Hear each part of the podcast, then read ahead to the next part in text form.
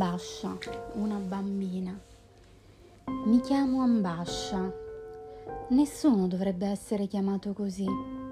Si nasce senza nome, poi accade che ti incidano la fronte o il braccio o il petto gli eventi, quelli che vogliono comandare, perché ci sono eventi che comandano prepotenti ed altri che inesorabilmente ne sono comandati ci sono fatti che fanno la storia ed altri che la subiscono a testa china.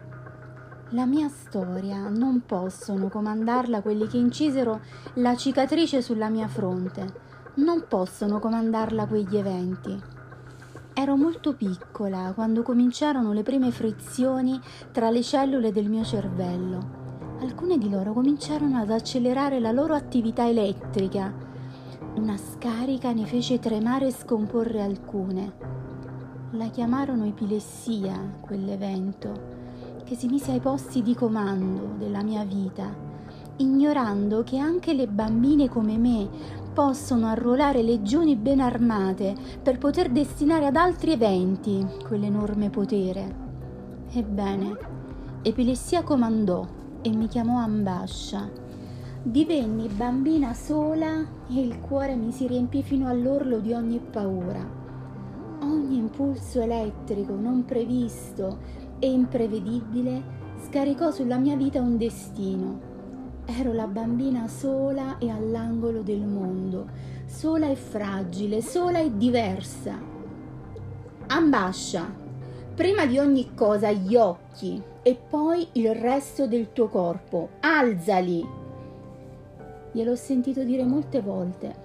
Prof, non li alzo perché io e anche loro non siamo all'altezza, alla sua stessa altezza, all'altezza delle altre bambine, all'altezza di quelli bravi che tirano in porta e fanno gol, che lanciano la palla e quella va nel canestro. Sono una bambina sola e danneggiata ho gli occhi fissi sulla punta delle mie scarpe e poi verso un posto qualsiasi più in alto. Sfuggo sempre altri occhi. Ambascia, chi ti ha detto questo? mi ha chiesto. Non è necessario che qualcuno me lo dica, lo so da sempre. La mia spina è attaccata alla corrente, ma i miei fili sono ingarbugliati e non funzionano. La corrente attraversa i fili e all'improvviso mi viaggia più velocemente nella testa e così accade che io mi spenga. Pugno di secondi, ma bastano per farmi diventare un'aliena e anche una bambina sola. Ambascia, come un pirata combattivo, io arriverò nel covo dove cerchi di nascondere la tua paura oltre i capelli dritti e fitti che chiudono il sipario e ti vorrebbero lasciare per sempre dietro le quinte ad osservare la vita degli altri sotto i loro stessi riflettori, lì c'è il fulmine inciso sulla tua pelle bianchissima, il fulmine che decise che tu diventassi ambascia. Cara bambina, tu puoi cambiare il tuo nome, solo se dichiari ad alta voce di volere un altro nome. Io penso sempre al mio nome e penso che mi insegua e che mi si sia attaccato addosso senza possibilità che io possa strapparmelo dalla fronte. Cara bambina, tu non sei la tua paura e tu non sei l'epilessia. Sono saltata. Un sussulto, non appena tra noi vibra quella parola epilessia. Mi spavento come se la scossa provenisse da quella parola, come se quella parola premonisse la scarica elettrica, come se fosse di cattivo augurio pronunciarla ad alta voce, perché come tutte le forze del male, che non riposano mai, anzi si destano se una lingua la chiama in causa. Epilessia ha solo comandato che tu portassi fiera il fulmine, quel fulmine che non ti ha uccisa, ma che ti ha caricata di virtuosa luce. E la luce arriva molto prima del frastuono di qualsiasi tuono, anche di quello che spaventa di più.